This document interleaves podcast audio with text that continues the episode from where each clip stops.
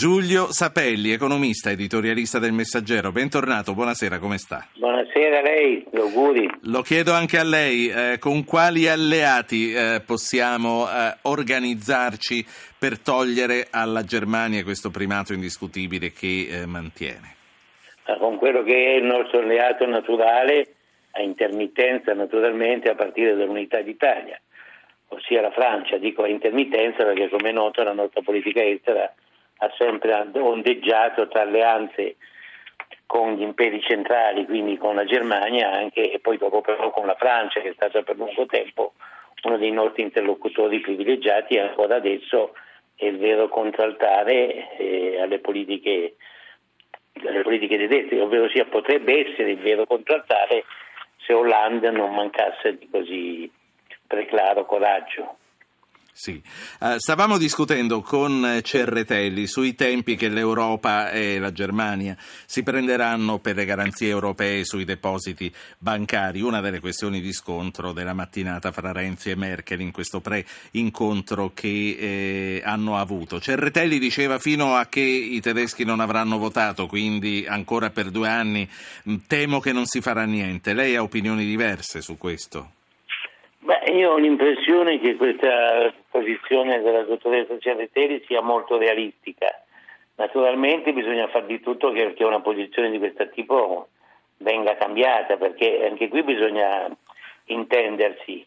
Molto spesso la, l'eurocrazia dominata dal blocco di comando svero-baltico, cioè dalla Germania e i suoi alleati, quando ci sono delle elezioni, basta ricordare, mi, mi, veniva la pelle d'oca quando in Portogallo hanno vinto i socialisti, eh, sia diciamo così, gli eurocrati sia lo stesso presidente portoghese ha detto ah no, delle elezioni non ce ne importa nulla contro le posizioni che abbiamo assunto in commissione. Adesso invece per quanto si riguarda i tedeschi però si dice no, bisogna aspettare che loro facciano le elezioni. Quindi è pur vero quello che si dice che siamo tutti responsabili, abbiamo votato, eccetera, ma nel mondo esistono i rapporti di forza e se posso permettermi esistono anche gli spiriti vivi e gli spiriti non vivi, cioè quelli che sanno fare le battaglie certo. e quelli che invece continuano a vinculare a fare dei passi indietro. Chi sono questi? Faccia dei nomi, dai, che lei li fa. No, io nomi non ne faccio perché sono uno scienziato sociale non faccio il giornalista.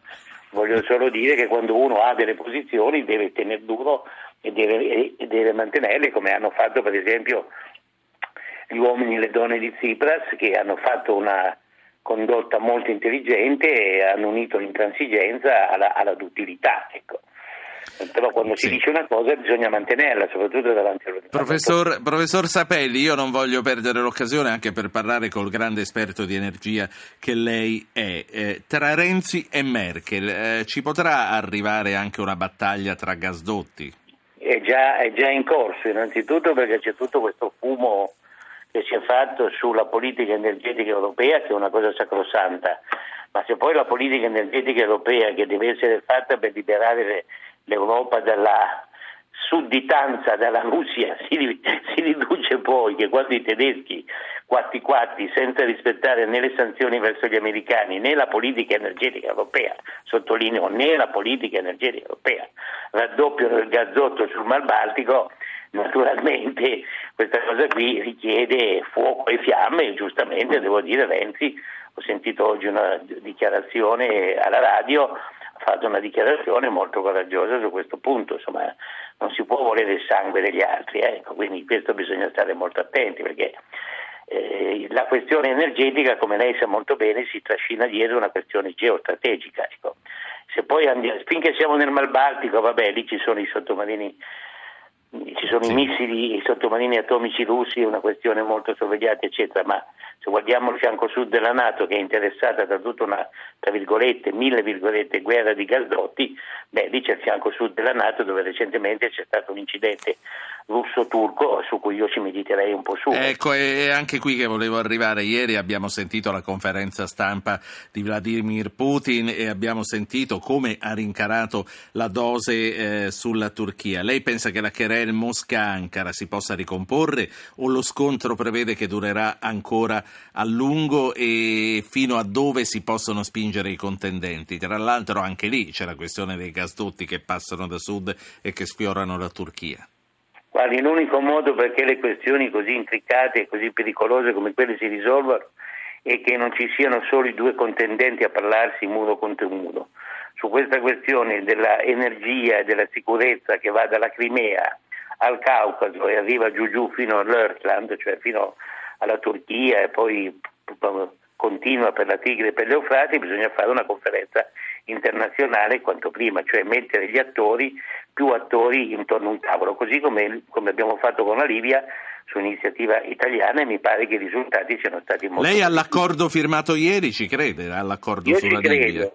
Io ci credo perché è un accordo, naturalmente tutto è instabile, ma perché è la prima volta che è un accordo fatto con le tribù, è fatta cioè con quelli che combattono sul territorio e finalmente si comincia a trovare una mediazione tra guerra per procura e guerra invece combattuta, cioè si parla tra quelli che hanno veramente il controllo del territorio, che sono le varie tribù che per cominciare cominciano dalla Cirenaica, continuano per la Tripolitania e vanno giù giù fino a Fezzan. L'ISIS sarà tenuto a bada, quello che c'è. Quanto ce n'è di ISIS in Libia ah? Su questo lei, lei, lei, mi chiede delle cose, sa che nei deserti si vedono delle cose che non ci sono, si chiamano miraggi, oppure lei si ricorda durante la crisi libica rimanemmo tutti stupiti perché i cinesi in tre giorni con cinque fregate portavano via dalla Libia 30.000 cinesi, nessuno pensava che ce ne fosse più di qualche centinaio, quindi dire quanti sono eh, lì è una fascia che va giù. Ma sono una minaccia? L'ISIS in Libia è oggi una minaccia? L'ISIS in Libia è una minaccia come ovunque sia, perché l'ISIS aspira, come dice la parola in, in arabo, aspira a fare Daesh, cioè a fare Stato, cioè a istituzionalizzarsi e naturalmente però è molto meno, più scarsa di quanto non si pensa, cioè no, non è un'onda di barbari che dà l'assalto alle compagnie petrolifere, eccetera, no, fa una politica di insediamento e di disgregazione. Quello di cui l'ISIS ha bisogno è che non si costituiscano degli stati, che non ci sia quello che si dice in termine tecnico lo state building ed è quello che invece si cerca di fare adesso con l'accordo sulla sì. Libia mettendo assieme tutto questo strano Stato che non ha nulla a che vedere con lo Stato. L'ultima, sì. L'ultima no, cosa, professore. Spero che non si voti, ecco. spero soltanto che appena fatto l'accordo non si mettano a dire che adesso bisogna votare, perché se no vuol dire che sono completamente pazzi e non hanno capito con chi hanno fatto gli accordi. Ecco. Eh, certo. L'ultima cosa è la salute, è una cosa che c'entra e non c'entra, ma mi riaggancio a Putin. Eh, vado fuori strada completamente. Lei come legge l'elogio che Putin ha fatto a Donald Trump, definendolo una persona vivace e talentuosa? col fatto che Putin è un gran sbruffone, quindi questo ha sempre bisogno di gonfiare i muscoli e quindi si fa queste battute sapendo benissimo che tali sono e sono forme di provocazione, anche perché Putin, ex uomo del KGB, ha un po' l'idea degli americani come dei grandi bambinoni che vanno presi in giro e certe volte loro si la prendono tutta questa. La saluto. eh, Giulio Sapelli, economista, editorialista del Messaggero. Professore, grazie, buone feste. Hasta la vista, grazie.